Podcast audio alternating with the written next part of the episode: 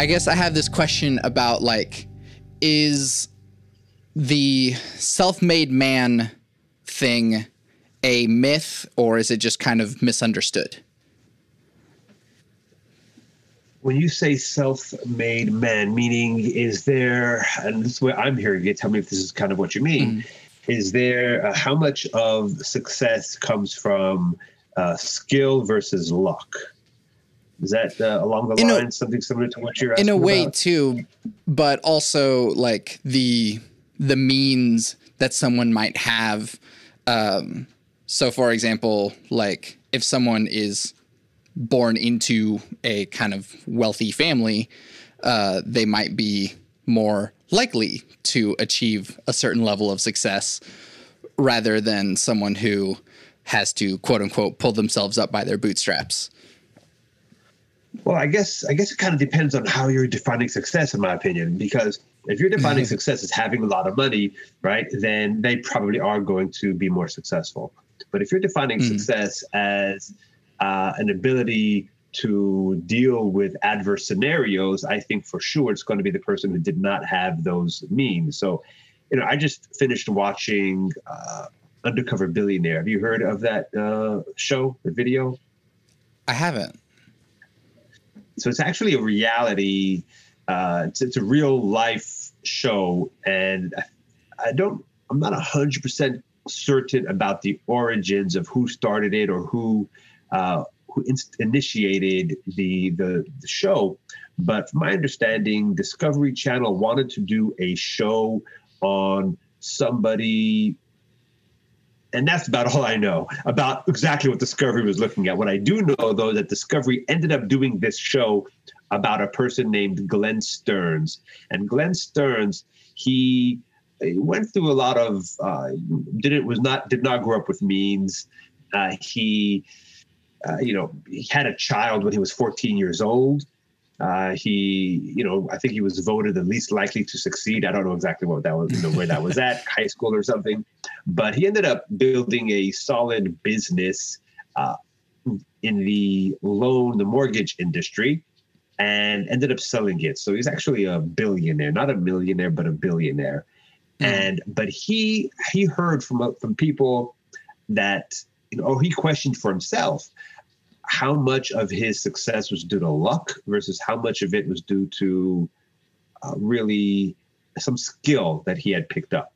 So yeah, he somehow got a hold of Discovery Channel, and they decided they, he was going to do a he was going to challenge himself. They they were up to videotaping him to making a video about it. And he was going to challenge himself, so he changed his last name to Glenn Bryant, which actually was his middle name, and they discovered they were going to drop him off in some city somewhere that he really he didn't he had no idea where where he was going to get dropped off and he only had $100 in his pocket and they gave him also a pickup truck that he could drive as well so he goes from being worth over a billion dollars taking a helicopter off his private uh, yacht getting on his private plane getting dropped off to a place called erie pennsylvania and and then so this is a, I just finished it. It's a eight part series. Uh, sorry, eight eight episodes in, in the first series, and he basically had, gives himself the challenge where he has to make a business worth one million dollars in ninety days, and if he fails at that even by one cent, then he's going to pump one million dollars of his own cash into that business. So basically, he you know gives himself uh, some sort of limit.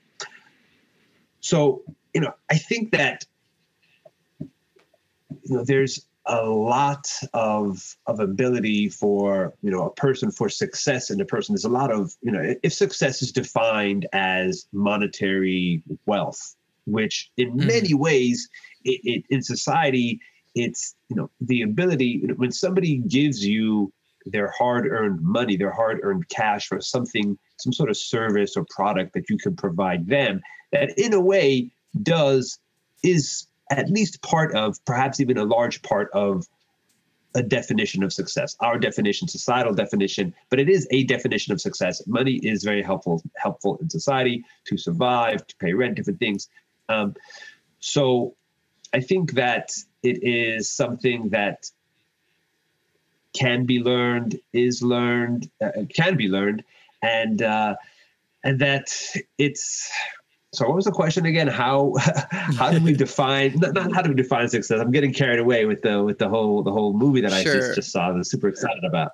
the I guess the notion of the self-made man or pulling oneself up by their bootstraps. and, and I think that it's definitely, you know, definitely doable. Um, I think it's a lot harder than people think, um, and I think that probably for myself, one of the main uh, main areas that I am, uh, I guess, struggling in or focusing and trying to focus in, focusing in really is uh, the d- aspect of discipline. And I may have mentioned this this previously, but the, just discipline itself is a is something that is for me or that I think is all encompassing because you can be disciplined at anything, at so many things, right? So you can be disciplined at exercising, at working out. You can be disciplined at spending time, you know, just how you delegate your time, designate your time. Are you, are you going to spend time with your family? When are you going to spend time with your family? Are you going to spend time working on social media? Are you going to spend time working on your music? When are you going to spend time working on your music? When are you going to spend time working on the podcast? So just there are so many things that can take over our entire day that the day can just go by and we can end up whatever age that we did not imagine before we accomplished a, a, a fraction of what we really thought we would accomplish by that age. So i think that by being disciplined and we're able to put into as for myself put into the schedule what we want to accomplish and then sticking to that whether or not we feel like it or not that's going to be a huge factor. You know then we turn around a year later if we spend spent 365 days or 200 days or whatever it is working on one particular thing that we set out initially to to to work on then we definitely uh, we're going to see some tremendous growth. Um, and so in terms of you know pulling yourself up by your bootstraps um, i think that discipline is a huge factor in it because sometimes we feel like doing something and other times we don't feel like doing it. So if we're disciplined and doing those items that we know to be towards our goal, working towards our goal, then ultimately we're going to, uh, you know, it's going to that. That's that. I think we're going to see ourselves really making headway, making inroads, and that's kind of what I, I view as pulling yourself up by the bootstraps. hmm Yeah. Although I do feel like there are differences in I guess the the counter argument would be like how much time is actually allotted. And so it's like you can be very disciplined, but if there's not enough time allotted in your schedule, then you may not be able to even do any of the things that you feel so disciplined and uh, motivated to do. And so it's like maybe uh, someone who grew up wealthy again, sort of this disparity of the someone born to rich parents versus someone uh, pulling themselves pulling themselves up from nothing is like someone who grows up wealthy may have the ability and the time to kind of be disciplined in those things and develop those skills in a way that maybe someone who didn't have uh, a whole lot of means growing up to be able to kind of have those skills develop maybe at a at a sooner point in their life or whatever it might be.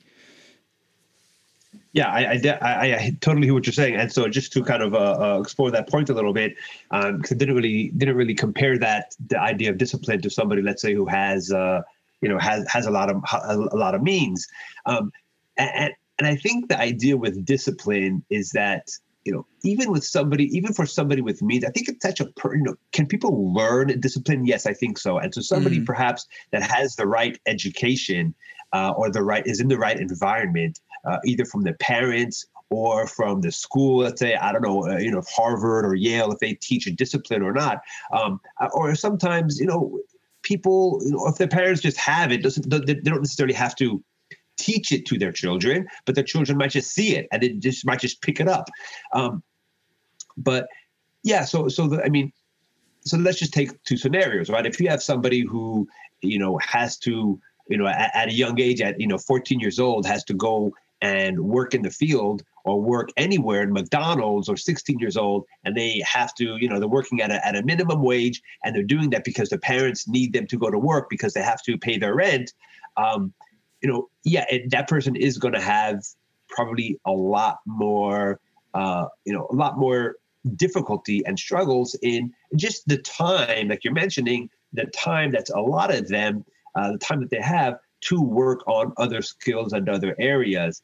Um, and then right. opposed to, and, but know, at the same time, they would they would have a lot more discipline because they'd be able to kind of know that oh whenever i leave school i then go to work and those are skills that maybe someone who has a lot of means wouldn't uh, and so like yeah someone who grows up rich or something might just go home and smoke weed or something stupid not that smoking weed right. is stupid so that, necessarily but right but if that's all they're doing and they're not being right. you know they're not you know thinking about the future then yeah that, that you know that, that, i don't think that would be very smart um you know so you know I, so i think that that kind of you know drills down the point right that that uh doesn't matter in in some ways how a person is brought up, whether they're brought up with means or not, at least in terms of having discipline. Because somebody could be brought up with a lot of money and have the discipline because they see it around them or because they take they've taken initiative or because they had the time to learn it or they learn it. Um, but somebody could also be brought up with a lot of money and not and sort of just say, you know, I'm I'm I'm chill, I'm fine, I've got all I've got everything I need. Why would I have why would I want to work hard for? Um, so that could be, and then you can also have somebody, you know, who doesn't have any means, right? Who, and and so they they could see, you know what, I want to get up there. I want, you know, they see people who have money and they say, I want to, I want to work hard. There's no reason why they should have it and I can't have it. I just just about it, you know, I can work hard. But you can also have those people that are like blaming everybody else too. Say, you know, uh, you know, I I don't have the right, you know, I don't have the right uh, resources. I don't have this. I don't have that. You know, there's no way for me to do it. I'm doomed. And so then they could also, you know, not sort of get depressed and not not even try anymore. Um, so I think that you know, I, in terms of, I guess, statistically speaking, if success is defined by the amount of money, for sure, people who have more money, money stays in the family, right? That's just the way it generally, you know, it generally works. Somebody owns property, they pass it down through whatever methods they, that, that are that, that are allowed legally. Um, and so there is that reality if that is how success is defined. And like I said, you know, I do believe that that is a large portion, in a large way, that success is defined.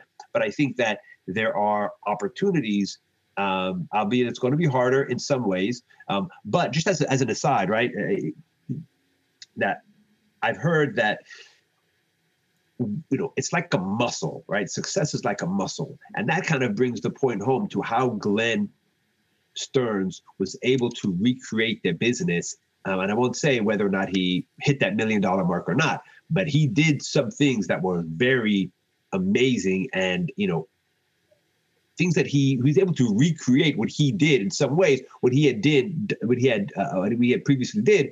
And that's because he already has that experience. He knows how to do certain things. He knows how to bring a team together. He knows how to find an idea pick an idea choose an idea and build a team around it and work towards creating that business, that reality to make it valuable, to bring, to make people want to be invested inside of it. So, so it's like a muscle. So, um, in that sense, the person who doesn't grow up with means has an advantage because the person who does not grow up with means and is able to find even small successes, I would say, even small successes, they're able to reproduce that, and they're a lot more resilient than somebody who grows up without, um, than somebody who grows up without the uh, the you know without those means it doesn't have to do that so so you know so i think i think that you know one of the keys to anybody rich or poor wealthy or not in society is to work on just trying to be the best that we can be to better ourselves to work on our discipline in doing that and then building off of that. So whatever taking you know taking steps forward um, and and for, you know and for myself, you know, financial, financial, financially building the business is not about making the money. I think, right? It's not, not so much about making the money. It's about being able to impact a large number of people, right? So the more, the the the wider, the more people that we can impact, that we can give to, that we can provide something of value to, that I think is really what's going to define success. And that can be done at any level, right? I mean, yes, it's going to be easier if somebody's working at McDonald's. You know what? Maybe they can impact people there at McDonald's too, right? They can, you know, they can smile, they can give excellent service, they can, you know, they can impact every. You know, McDonald's has lots of people going through it, right? Um, but, but yeah, but I, I, do I do realize that it would be more difficult if somebody has less time. Um, but I think that that is really how I would define success is really just an ability to uh, to share something, to give people something of value, which could be a whole lot of different things. Mm-hmm.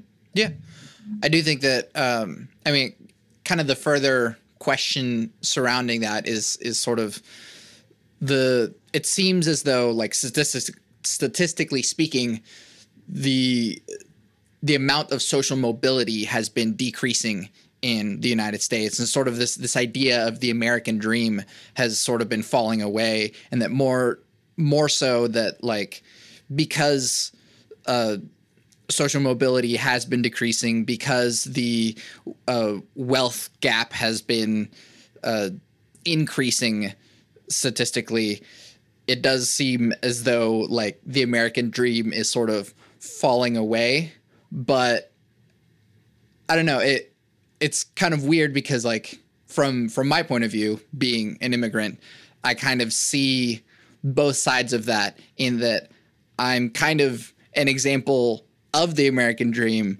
but it's also like I can look around and see all of the other examples that are contrary to that and kind of I don't know it's it's interesting and, and this whole discussion surrounding it is sort of like I guess just the the the bigger question being, is the American dream dead? so so so let me let me preface this a little bit um, by just kind of uh, giving a little bit of background about my uh, um, what's it called? My social um, uh, what's the word? Social experience social education social awareness right?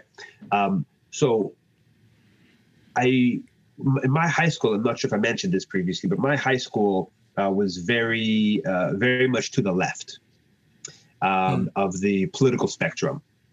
Um, the past uh, 10 years or so, my circle has gone more to the center and more to the right, uh, politically, politically. And, you know, and there are different reasons for that but part of that you know the the difference between the left and the right from what i've seen right i consider myself very you know I'm sure everybody thinks thinks they're balanced and center, um, and everybody anybody who's more to the left is way to the left. Everybody's more to the right is way to the right. Um, but but I, you know I I think of I think of myself anyway. So so you know, one of the main differences that I see in that political spectrum on the left and the right is going to be as it relates to to economics, right? How you view business and economics. So I'm just prefacing it a little bit uh, to kind of, you know, full disclosure, share that I, you know, that uh, that right now my community tends to lean more to the right, the community that I'm in. Um, but I do have that experience that uh, that that it was was was was uh, was on the left. Um, but so you know, in terms of social, you know, I think I honestly for myself, I don't want to think. I don't want to think about who has more than me and what is being done to keep me down.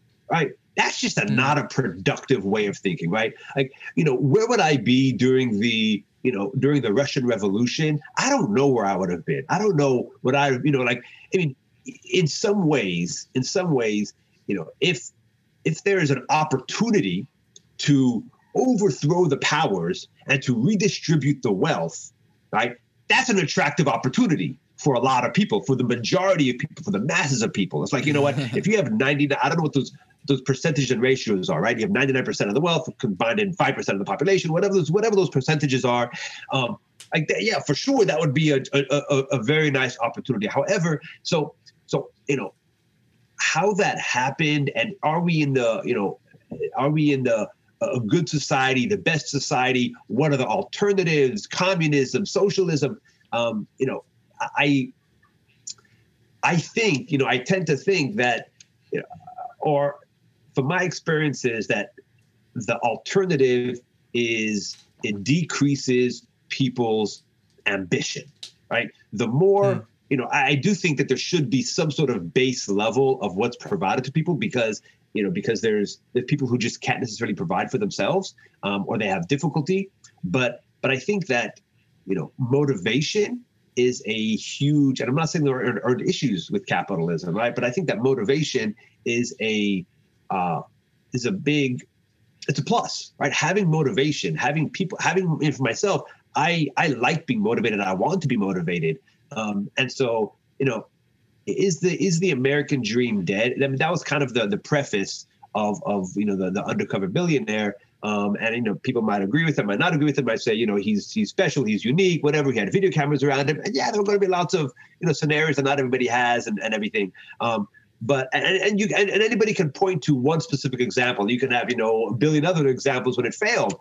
Um, but I think a large part, you know, and a, a large part of a person's success starts up here it starts up here in the mind. And if a person, you know, really believes and doesn't give up and wants to be successful and, and puts in the work, yes, you know, I don't want to say there's no guarantee that anything's going to happen. But I think that if a person gives up mentally, gives and says it's not going to work, then, then then for sure it's not going to work. The only way, the only chance at having at having success is if mentally they believe they they they believe that they are going to be successful, whatever the definition of success is. Um, so yeah, I mean, I think that uh, I, I don't know if they. I, I I definitely don't. I do not think the American dream is dead. Uh, you call it an hmm. American dream, call it a universal dream, whatever dream. I, I know, and yes, I, honestly, I don't know too much about international politics to say, uh, you know, is it possible in some countries where there might be a dictatorship to succeed? You know, I want to. I think that there is there is poss- there are possibilities and it might be very very difficult and maybe it does include overthrowing the dictatorship um, but I, I, I think that uh, you know, I guess I guess you know I, I don't know if this is you know in line with the American dream being dead or not, but but basically just that, there's always hope. There's always hope. No matter what, no matter what that that is, no matter how that hope looks like, there's always hope. Whether it's on an individual basis and whether it's you know working really hard and working within the system, or maybe you know maybe it, it includes you know doing something, changing the system, right? Changing the laws, um, or in some extreme scenarios, overthrowing the system, right? Like as what happened in Russia, which I don't think was a good. I don't think it you know turned out super well um, in, in, hindsight for sure.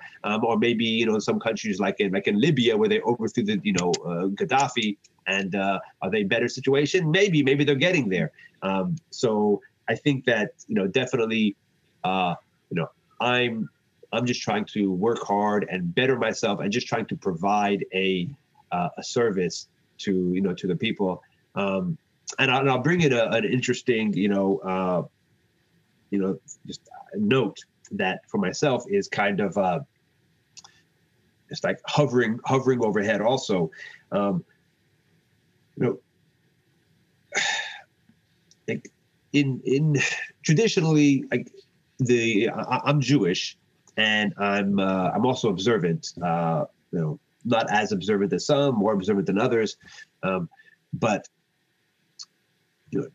in in the in the Orthodox community, there's a there's a tendency to support the like uh, Trump, right? Uh, uh, President Trump, Donald Trump, he is he is he he did things for Israel that makes a lot of people in the Orthodox community support him, um, hmm. and so like, like moving the embassy to Jerusalem. I'm not sure how familiar you are with with the details of, of what of what he did for mm-hmm. Israel, um, but.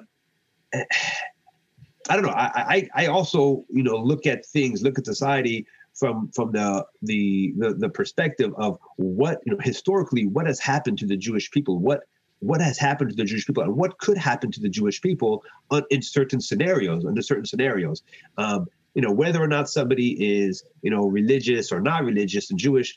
Um, you know, like you had what happened with Hitler, and he didn't care if a person was religious or not religious. If they had one Jewish grandparent, they were considered Jewish enough for his purposes.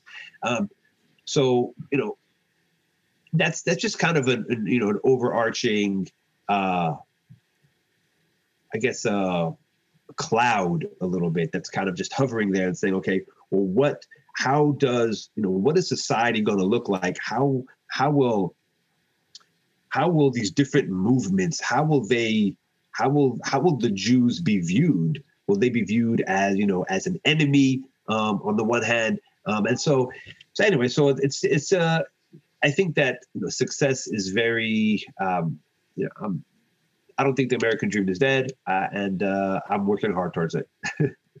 In summary.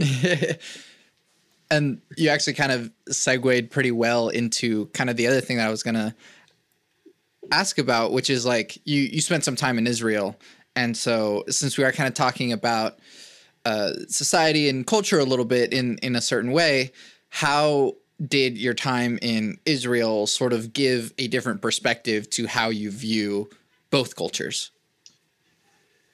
So Israel is a um, is an interesting place.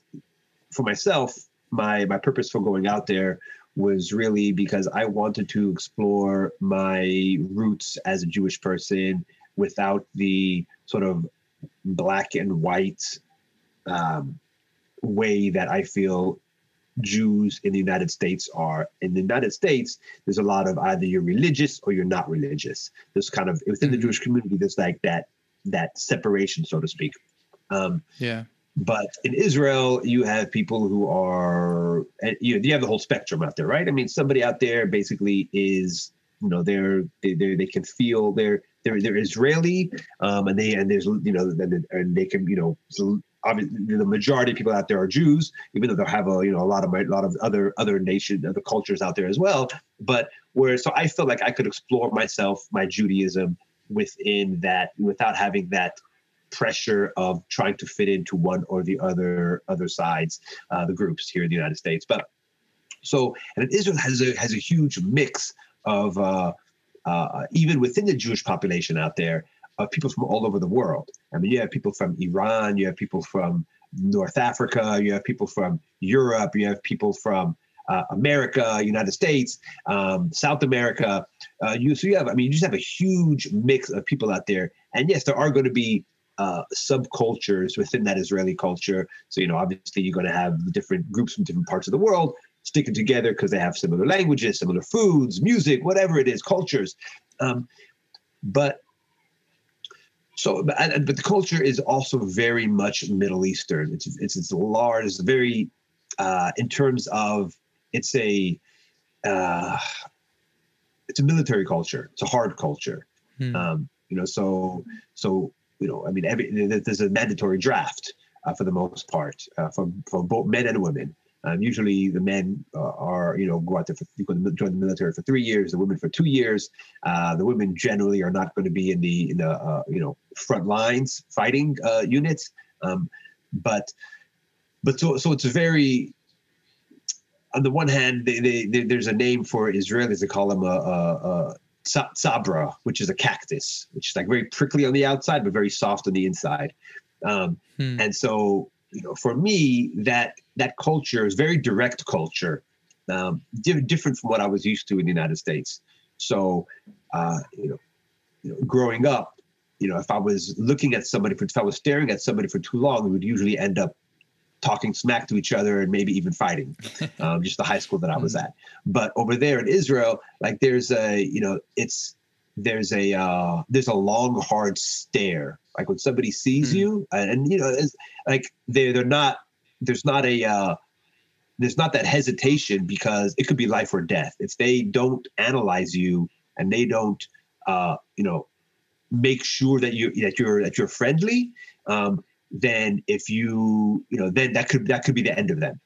So so they you know they basically they'll you know they'll size you up they'll look at you they'll, they'll size you up and they'll see based based on you know based on you know if you're wearing for example if you're wearing a big heavy coat in the summertime something looks funny mm-hmm. right? Um, or you know you can see if somebody's you know if it's cold outside and they're sweating right then something might something might be off. You might be nervous about something. So there's a lot of that that uh, directness um, and, and, the culture is very uh, you know very very confrontational in some ways um, but so that so that for me took a little bit of getting used to. But I think I think you know for myself it was a little bit uh, a little bit easier because I have grown up overseas, spent I spent time overseas in various countries. So for me, just seeing different cultures wasn't as shocking to me. Um, as as for some people that I that I'd uh, that had that had, you know maybe gone out there um, and hadn't experienced being overseas at all before. Um, so so I think you know yeah, I, you know that that's kind of my take on Israel. Coming back here, um, I do you know after being there for a while, I really kind of appreciated. I, I learned to appreciate the you know the softness a little bit of in the being in the United States and how people might be a little bit more polite, you know, and and not necessarily tell you what they think about you, um, even if you know, eh, you know because you know maybe maybe you know what they're thinking isn't necessarily so polite um, so they'll, you know, they'll they'll uh, they'll rethink if their thoughts are uh, are appropriate here that I States, and they might. So they'll they'll, they'll try to work on their uh, on their on their character traits in that way. Um, but uh, so you know, so I think there's pluses and minuses in both in both societies. Uh, you know, on the one hand, in Israel, it's nice, it's kind of refreshing to get that you know directness and uh, you know kind of know exactly you know the persons they're not hiding any of their feelings whatever they're thinking they're telling you what they're thinking. On the other hand it's it can also be a little uh, stressful to you know to always be always be confronting that on a, on a on a regular basis on a daily basis. And it's nice to kind of just be able to to uh, you know have people that are a little more chill. Yeah. Yeah definitely.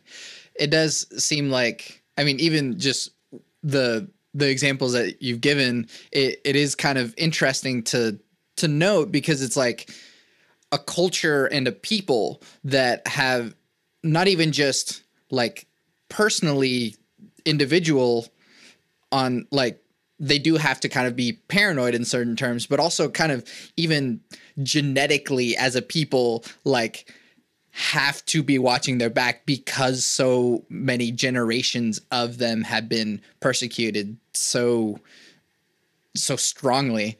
And so it is kind of interesting that that notion of like that kind of that hard stare that you mentioned is is like i don't know it almost even sounds to me like a a a genetic paranoia, if you will, of like, look, we we've got to watch our backs because it seems like everyone is out to get us. And if you look at history, it seems like everyone is out to get you, you know. Yeah. And so, um, I guess kind of comparing that to the United States, to where it's like, since it's such a huge melting pot of people, um, there has it does seem like there's more openness, more willingness to kind of compromise and try different things because I mean, yeah, it's you're less likely to just like be it's just less dangerous obviously, but like it's it's also um it seems like opportunity seems to come by a little more readily in the United States. Is that kind of your perspective? Yeah. So, I mean, you brought up a couple of points right there. Um, you know, I think that uh, you know in the in the United States, I mean, there's I mean, for, for myself, right, and I and I can't speak for other people, other Jewish people or anybody else, um, but but for myself, there's I have a apprehension even from in certain going certain places and wearing a yarmulke or a kippah on my head, looking Jewish, um, because I just there is there is in some places in some spaces some anti-Semitism, underlying anti-Semitism. Now, whether or not that's going to turn into something, whether or not that's going to act, actualize into something, you know, I mean, it it it, it, it does pop up once in a while. Um, you know, there was a shooting in New Jersey. I think we just had the just one year ago, the year anniversary in the supermarket over there. There are different scenarios, right? And not that Jews are the only ones that are targeted. I mean, there are a lot of minority communities that are targeted and can be targeted. Um, and uh, but so, but but there is there is that you know even here in the United States, right? That simmering or that underlying apprehension. Now, on the other hand, I, you know, I want to I try. I say? I try to avoid those thoughts, even, but I don't. I see everybody as part of the same human race, and so, you know, when somebody can be targeted, whether Jewish or not Jewish, any any any people that can be targeted based on some religion or nationality or race. Like I just really, I don't want to understand that mentality. I do not want to understand it.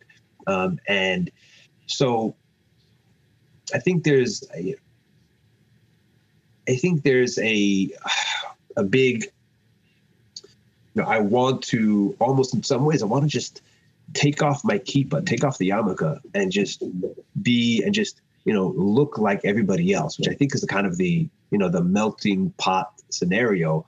Um, you know, but so on the one hand, you kind of want to just be like everybody else, but on the other hand, you know, it's also a place where you can where somebody can be uh, comfortable and uh, and confident, at least theoretically, and I think in many ways more so than any other place in the world, with being unique, being different, having their own culture, having their own religion, having their own, you know, wherever wherever they come from, place in the world where they come from, um, and and be and be okay with it, be proud of it.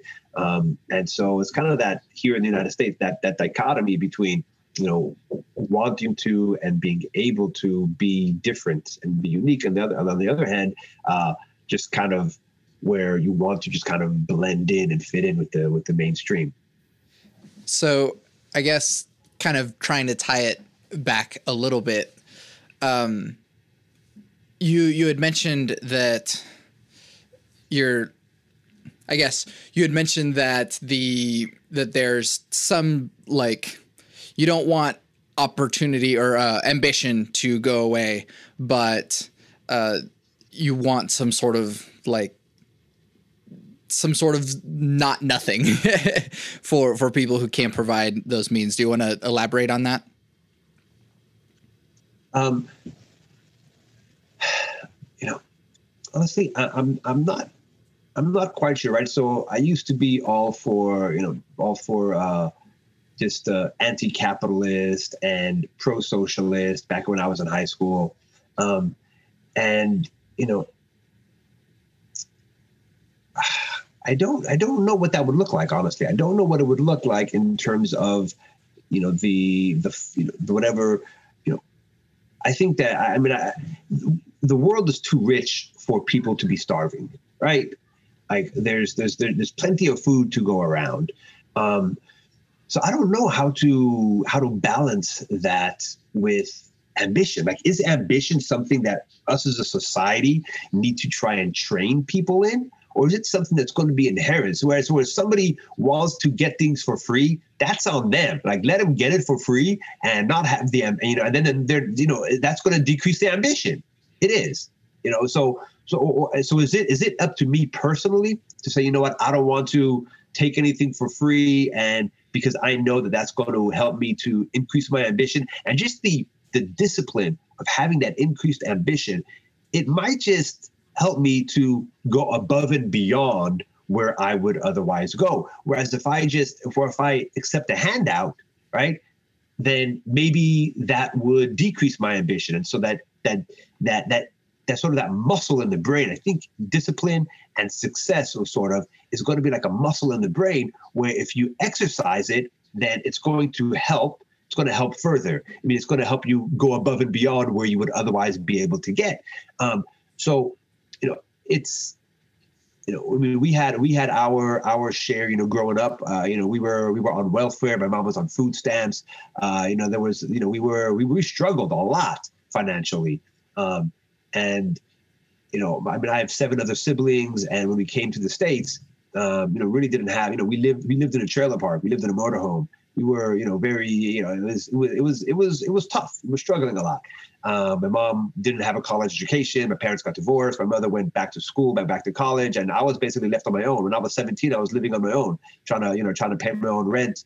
Um, I had my, my younger sister living with me too. I was supporting her also for a little bit. Um, so, you know, I don't, I don't, I don't really, you know, I don't come from a place where things were handed to me at all. Um, but but right now, I, I, I do think that there is going to be, you know, I do see for myself the benefit in uh, you know in in in in struggle a little bit and in having that and in, in, exercising that motivation and that ambition but on the other hand like i said you know there's the world the, the world is is too uh there's there's no reason why anybody should be left in the dust as well, right? Like they're just mm. you know, but but how do you determine? How do we as as a society determine who to help and how much to help them? right? I mean, we want right. to we want to help people who need it. We don't want to help people who don't need it, who are just taking advantage. Um, so, you know, do you leave it up to the individual? Because you know, you know I don't want to say inherently we're late. People are lazy, but there's that you know, uh, water flows to the place of lowest resistance. You know, so if somebody's handing something to you you know what, take it, right? Like, who would who wouldn't take it? It's hard not to take it. You know, very few people would say, no, I'm not going to take it because I want to work on my motivation, because I want to work on my discipline, because I want to work on on that muscle. I'm not going to take it. It's very few people would do that. So, you know, kind of mm-hmm. as a society, how do you how do you balance that? Um, I think is is probably you know a huge question and not not not easily answered. Yeah, I think that's a, a conversation that needs to be had more often. I think that, I mean, more more people my age, and you can really see it in social media a whole lot, which is like more people my age are being sort of pro socialism, pro communism, uh, and I, I guess for for myself, like I'm kind of pragmatically libertarian and ideally communist, if you will. Uh, and so it's like the the pragmatism is sort of like, well, I don't really trust government to take care of things in like if we look at the way government is handling things now and then if we try and just apply it apply these sort of socialism type ideas to the government that is already existing i wouldn't really trust that to happen and i feel like that's a, a conversation that isn't happening among people my age or amongst ourselves but then also kind of the other extreme is is that sort of more moral argument like you're saying is that like the United States and and just the world in general is is so wealthy that there's no reason why we couldn't no reason why anyone should be starving anyways. And so it's like the the pragmatist in me is sort of like I look at the system and I don't trust it the way it is. And that's sort of what you had mentioned earlier as sort of like not wanting to look at what's sort of holding you down because it it sort of keeps you from achieving what you can rather than looking at all the things that you can't. But at the same time it's like if if you are actually like trying to go up a hill or something and something keeps pushing you down, you know, it you can only keep trying to go up that hill so many times before you're like, all right, there must be something wrong here that it, it's not just me that I can't do this because it, it seems like everything else seems to be holding me down. And so I think that's kind of where a lot of the motivation comes from with with younger people sort of looking towards socialism as as a form of a solution because the we are sort of stopping to look around and be like there seems to be something more here than just like a lack of motivation. And so when when we look at the system and go it's like why is it that millennials were all encouraged to go to college and then as soon as we're out of college there's no jobs for us and now we're like with this pile of crippling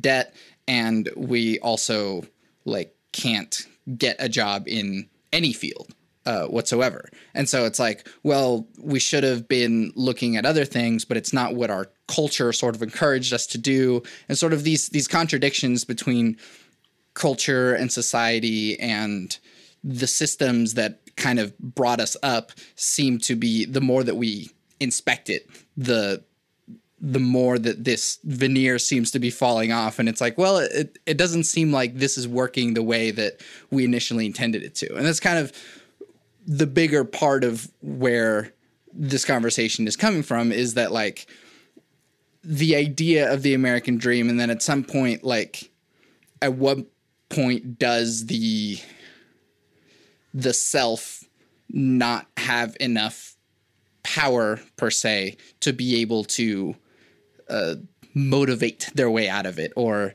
uh, discipline their way out of it and so it's like it is I feel like we're questioning the system a lot. And it's funny, you had mentioned something else earlier too, which is like how a a rich parent might have a kid who is like, "Oh, well, I'm good. I'm chill." And so it's like there's there's this pendulum swing that happens from generation to generation, which is like one generation is well off and so they might have like lazy kids and then or or the the sort of progressivism versus conservatism maybe a uh, you know the the stereotype of like the uh, the child of the of the Christian pastor tends to be way rebellious and and you know does a whole bunch of bad stuff. And sort of that pendulum swing of like I feel like maybe our generation was raised by people who who believe that like oh if you pull yourself up by your bootstraps you're gonna like do all right and you, you just have to be determined and motivated enough to to do these things. But then we're kind of on the other side of that from like being raised from that point of view and then kind of seeing that like it doesn't seem like it's working anymore and so like i kind of ask about that because it is kind of like i guess at what point yeah does the the determination the discipline kind of go away and is there more to it. so sorry, that's a, a long ram- rambling. Yeah, no, cool. um, it's, it's it's helpful for me to you know I, I also want to know about you and you know what, what's what's, you know, sure, what's sure. going on. Um, you know how you're thinking and stuff. So it's uh I mean the way I think of uh you know the history of the world and the economy, right? I mean there you know I know that uh, there are but there were, and probably still are, societies uh, where things were a lot more communalistic, socialistic. Um, mm-hmm. I mean, and, and, you know, you can go, you can go nowadays. You can say even some places in Europe, uh, you know, maybe there's a, the free education, the free uh, medical, things like that, which is you know not communistic, but it's more so the socialistic uh, on the spectrum. Uh, and then you can take it, you know, to some of the Native American tribes, uh, where even though there was some sort of hierarchy, not that I know tons about it, but that things were very, you know, from my understanding, socialistic in nature, um, where it was kind of, you know, there was uh, uh, you know, people. I don't know. I don't know how much a person needed to be motivated in order to get food. I don't know. Um, you know, they had, was a mm. family. There was the word, but but you know, my my my thing on a you know on a big picture history economic history is that really money is simply a means of bartering that's all it is mm. right the idea of of cash, the idea of money is, you know, where did where did it start from? It started from, you know, you had George had corn and Jack had uh, whatever Jack had apples, and they needed they needed each other's pro- produce. So they would trade each other's produce. Okay, I'll give you this much corn for this many apples, and they would trade and then you would add a third person into it. So they just were they were just writing IOUs. Okay, you know what? I'm going to give you, uh, you know, I'll I'll give you this many. Uh, I'll owe you this much, you know, because it's it's going to be a different season. So I'll owe you this much, and then and and so basically it's just you know it's just a way of bartering with each other just a method of now mm-hmm. right nowadays it's completely blown out of proportion and money is being printed and anybody who you know you know, who thinks that money is valuable is going to be in for a big surprise, in my opinion, mm. and and you know, different people that I that I've been hearing about. I mean, but money is really nothing right now. Money is just a piece of paper that has some value because people we place value inside of it. Um, so you know, the idea of motivation, you know, sort of reaching its limit. Um, I think that education and knowledge, the right knowledge, is is critical uh, because you know, if you know, it's not to it's not to say that you know some sort of redistribution of wealth would never be in the picture, right? But it is to say that that I, whoever is succeeding in this society, compare that to somebody who's not succeeding in the society. I'm not talking about somebody who's born with money, somebody you know compared to somebody who's not born with money. I'm saying if take two people from the same economic or the same position where they're able to have the same experiences and one person succeeds and another person does not succeed it's only because of the the type of knowledge that person has. And you could also throw an ambition and motivation in there too. Um, but you know i think that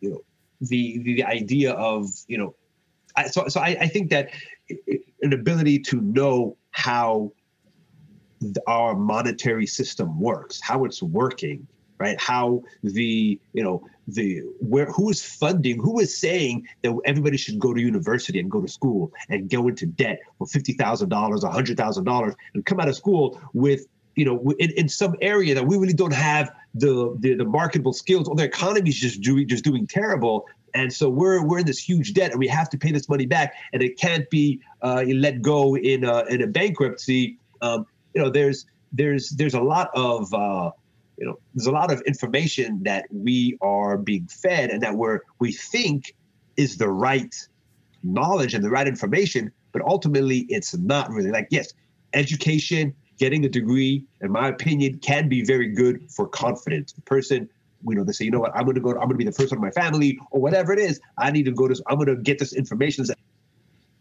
education. All that information, all that education can be gotten somewhere else. Right now, everything's available online. Somebody can buy, you know, oh, yeah. the, the, same for the books. If you think about, if you think about the books that we bought in college and university and how much we spent on those books versus how much we spent on the tuition for you know a, a 20th of the price i could have gotten those same books gotten pretty much the same education for a fraction of the cost if i was disciplined in reading those books and if i knew that that was going to be sufficient and i thought i didn't need i did not need this degree on my wall to get me a job afterwards. So there's you know there's definitely you know there's there there are you know mistakes or you know there are things that are being fed or whoever you know there are there are things that people are doing in society for whoever whether it's because of a lack of information whether it's because you have these marketers and the you know these these these uh you know all these lenders that are saying you know we're going to lend you money we're going to lend you money whether it's the government whether it's you know uh, you know private banks whether whatever it is.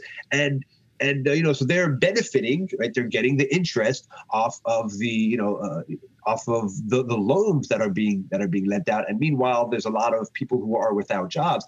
You know so i think that getting the right information and the right education again it's not to say that redistribution is never you know never going to be in the picture it should, should never be in the picture at some point. Um, but i do think that you know for myself a huge you know a huge part of my motivation is trying to get the right education, the right information. How are things working? Who is trying to, you know, how do I think about money?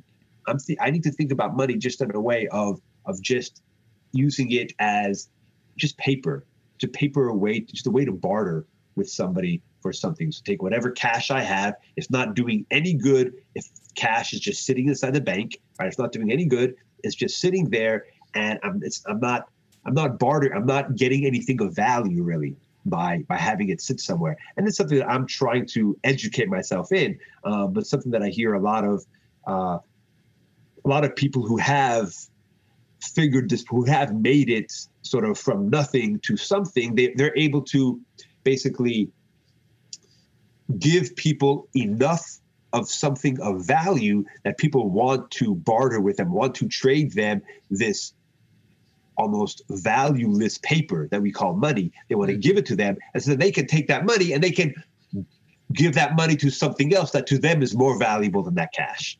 Um, so yeah, so I think I think that's you know for myself that and whether or not it's a socialistic society or a communistic society or a capitalistic society, I think that's not going to go away the idea of bartering and trading, maybe you know the type of money, maybe the amount of you know amount of goods that are going to be distributed to people, uh, you know, with without having to you know, it could be changed, would be changed. Um, but just the idea of bartering seems so, you know, it's in every society. You know, the ones that I mentioned, whether it's in Europe or the or, or the, or the you know the, the, the Native American tribes. I mean, I, I imagine there was there was some aspect of trading services, trading goods. You know, you have uh, just the husband goes out hunting and the wife is cooking, for example, right? In the stereotypical scenario, that's a form of bartering, right? I mean, he's doing what he can do, she's doing what she can do, and they're coming together for the better of the whole of the group. Um, so obviously, you know, things can be taken way out of you know out of out of mm-hmm. proportion and, and, and you know from from the small small family picture. Um, but I think at the core, at the essence of it, the right knowledge and the right frame of mind of understanding what exactly money is is is critical no matter what society a person is going to be living in. Yeah, definitely. And honestly, that's a that's something that keeps coming up in the podcast is about like how do we make the world a better place and with a lot of the questions that i tend to ask it it always does kind of come back down to education if if we know a little bit more of what we're doing and how we're doing and how to, that affects the people around us and then the other part is that i think that going back even to the very first thing is that like whenever you you said like oh well how do you measure success. And so it's like, do you measure it by, at least in America, it seems like people measure it by money, but at least in the sort of different cultural point of view might be like, well, I value my family and I value relationships with people and I value uh, being able to be at home and eat the food that I want to or be content doing the things that I want to be doing. And that's a sort of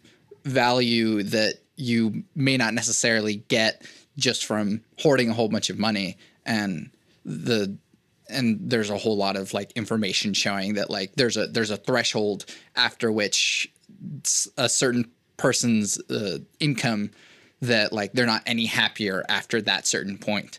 And so it's like so at, at that point it's sort of proving that like money isn't what is going to make you any happier. It's not what's going to make your life any more fulfilled. It is the sort of human things that are actually going to provide the the actual wealth in your life. And so uh, kind of like what you're saying is like whether it be a capitalistic or socialistic society or whatever it might be, there's still going to be those human interactions with people. There's still going to be you know relationships and uh, children and generations coming after that and however we decide to go into the future um, it may or may not include i don't know having i, find the the notion of having money and selling money for money in return or something like this like this just distribution of wealth in, in this system that we've sort of created that is kind of a, a snake eating its own tail is like it's getting really distant and far away from the things that actually make us human and happy and fulfilled and whatever success might mean to anyone it does kind of eventually come back down to like the thing that on your deathbed you're going to be like this is what I wish I had done more of or I'm glad that I got to spend time with my kids or spend time with my wife or whatever that may be for you and that like by the end of it the money won't matter. right, 100%. And then I think, you know, the the the people that the successful people that I like to learn from are definitely those that, you know, are those that say that it's you know, it's definitely not the money that makes them happy. It's only what they can do with the money. And so, so meaning they they they like to be able to spend free time with the family. They like to be able to go on mm. vacation. They like to be able to provide for the family a nice house and their kids can get a nice yard. Um, you know so they, there's not so it's definitely not the money. And that kind of goes along with what you were just saying right there not keeping the money sitting inside the bank. But as you also mentioned there's this whole you know society culture where you know, where just the idea of the distribution of money and the, or just the idea of money making money and you know being able and being able to lend out eight times as much money as you're holding for somebody. Um, just the you know, there's a whole culture of of of what this money of what money is and how money should be used in the finance world that is really uh, not you know it, it's it's not really it's very far removed from the original mind from from the original purpose of money is just a bartering tool a system bartering system. Um, at the same time i think there's also a very you know it's a lot more difficult kind of bringing bringing things back around to what we spoke about uh, you know um, towards the beginning that somebody who doesn't necessarily have the education or the means or the the family connections of people who have already learned about this stuff and experienced this stuff and and they know the right type of uh, you know they know what money is. They know how to think about money whether it's culturally they didn't grow up with it whether it's because you know they didn't get the right education or any education about it.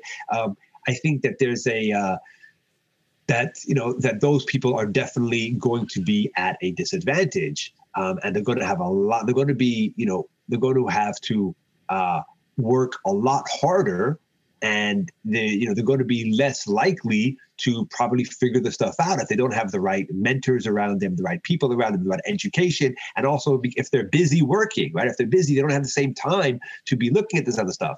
Um, so i definitely think that they would be at a disadvantage uh, you know but but i but I, I i still think that there's a you know that anybody who you know listens to your podcast let's say you know about the stuff you're talking about or that you know that that come across it i think that you know i think that there's a lot of i don't think it's impossible for anybody i don't think it's impossible for anybody to get their proper education and to reject those things that are uh, not you know that are just noise there's a lot of noise out there you know and and you know mm-hmm. i know a lot of people that i that i that i follow um, some some of my mentors, they say that you know getting a university education is noise. They say it's not worth it. Um, I, I, I, I got an education, I got an education, and I'm still paying for it. Um, but I, I do think there's probably a lot of truth to that for a lot of people. A lot of people are going be, to university because that's what they think they're supposed to do and because it's supposed to provide them with opportunities and it might do that in some ways for a lot of people but is that worth the trade-off of the debt long-term debt uh, the time spent in it etc um, i don't know. But so i think that that people uh, yeah i don't think it's i don't think it's out of reach for anybody. Um, but even though there are going to be you know people who have it provided to them more easily and they might be more likely to to get it. Sure. Yeah. One last thing. What is a book or movie or documentary or TV show or just one thing of media that you are really into that you think other people should get to know? Um, you know, I'm going to say what I'm, you know, what I'm most recently uh, have been looking at because that's going to be the thing that's most prominent in my mind. Um, I mean, just the uh, the undercover undercover billionaire uh, that show was is pretty. You know, for myself, that's that's nice to see. It's motivating because I see you know how somebody can do it from from really literally from nothing. And the, the main part of it for me was having the right idea. Go from nothing to building a team together. And I think that team is the critical component and being able to build something out of nothing. Literally, this guy was he was sitting inside of his truck, he was throwing up, he was thinking about quitting. Um, and you know, he got the flu, sleeping, and so there's just so many things. But but uh but to see that it was that it was possible for him to do was uh that that that's pretty impactful for me and motivating for me just in terms of the technical technically thinking about how to go about doing something right. He wasn't thinking about I want to be I want to have a business for me. I want to be the owner of a business and I'm going to hire people. People they, these people were working for free. They had no idea who he was. They built a team around an idea. They were all working, putting in their own sweat equity because they believed they had a they they they built a relationship with him and they believed in, in the idea that he really was bringing into fruition. Um, so so for me, that was that was that that that was very impactful. That's the most impactful thing recently on my mind. I've got a you know a shelf full of books over here that you know that I that I, that I've been looking at. One book I'm reading right now, which is kind of interesting, um, is Napoleon, uh, Napoleon mm-hmm. Bonaparte, the uh, the French. Uh, he came around during the Revolution. He also came from from nothing. He was a he was a minority in France. He was he was a, he was part of the outcast society, um, and he really built him built built his way. You know, built his way up. Um, and I imagine there's going to be a lot of people in Europe uh, and probably also in France too that uh, have negative feelings about him.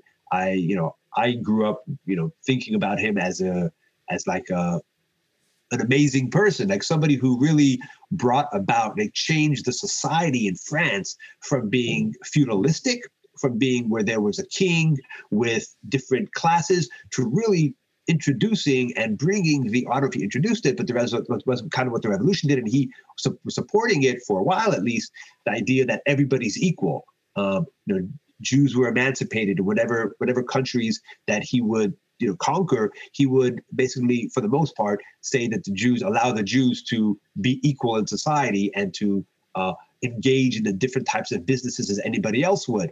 Um, but he did that for all minorities. He did that for anybody. So he was really, you know, and, and minorities or non-minorities, just people who were different different class systems. So that was really what he was pushing, and I think that that was, you know, yeah, it's an interesting book. Right now, I'm reading towards the end of it when he started uh, started getting defeated. But I think his ideas caught on and still live on today in many parts of the world. Um, the idea of of equality. Um, and uh, anyway, so it's an interesting book. Uh, it's a long book, it's like I don't know, 700 pages or something, uh, which I usually don't read that long book, that you know, that length books. Um, but uh, and I don't want to read. Also, I'm like I find myself kind of not as interested in reading about his demise as I was about when he was having you know a lot of successes um, which i guess it's going to be you know going to be natural. But uh, i'm even thinking about not finishing the book just because i want to stay positive. I want to stay with the uh, growth mindset. Um, but uh, anyways that's kind of a couple of couple of things. One book on the book end and one sure. on the, the video tv end yeah yeah. Uh, although i i will sort of encourage that like you know just being on the the positive end, you also do want to acknowledge that, like, hey, there were some factors that contributed to his demise. Right. So, like, right. it's probably very important that if you are going to sort of model something right. after this person, you you might want to know what sort of mistakes were made. staying realistic, and you know, it's interesting you point that out. Um, and I was thinking about that. What exactly? Where was his mistake? And you know, you can see practically his, you know, at the what point did he did he did he lose the first battle really?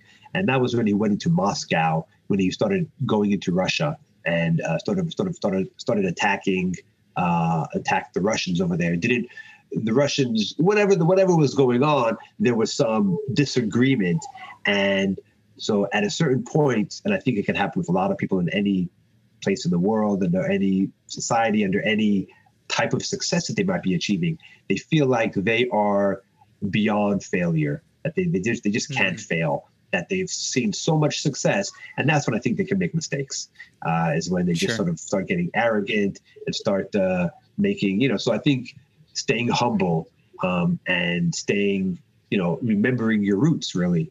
Um, and uh, and that might be one of the uh, the disadvantages in growing up with means is that you don't really you don't you know you think that maybe you know that that success is coming to you that uh you know the idea that you know you and your family are somehow better that's why you guys were that's why you grew that's why you were born into a family that way that had a lot of means um, can make you can can cause somebody to make mistakes um, and yeah. uh so anyways so definitely uh, point taken. Mm-hmm. Agreed that uh, looking at what causes somebody's uh, downfall is is very important to hopefully not make those similar mistakes. Sure. So, yeah, awesome. Thank you for doing this with me. Where can we find you and your things? Um, so, uh, I I'm most active on Facebook, uh, Michael Wander.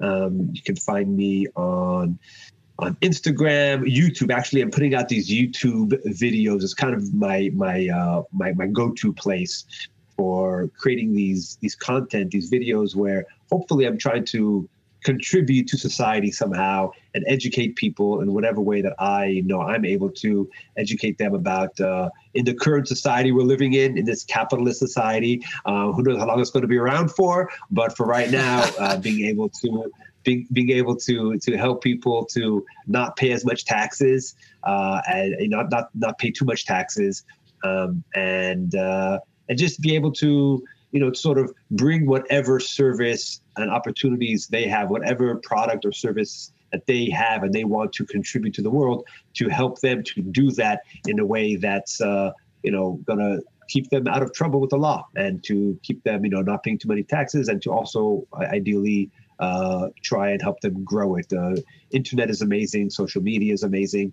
So basically, YouTube, you could find me Michael Wander CPA, M I C H A E L W A N D E R, Michael Wander CPA. Um, and uh, yeah, that's where I'm at. Awesome.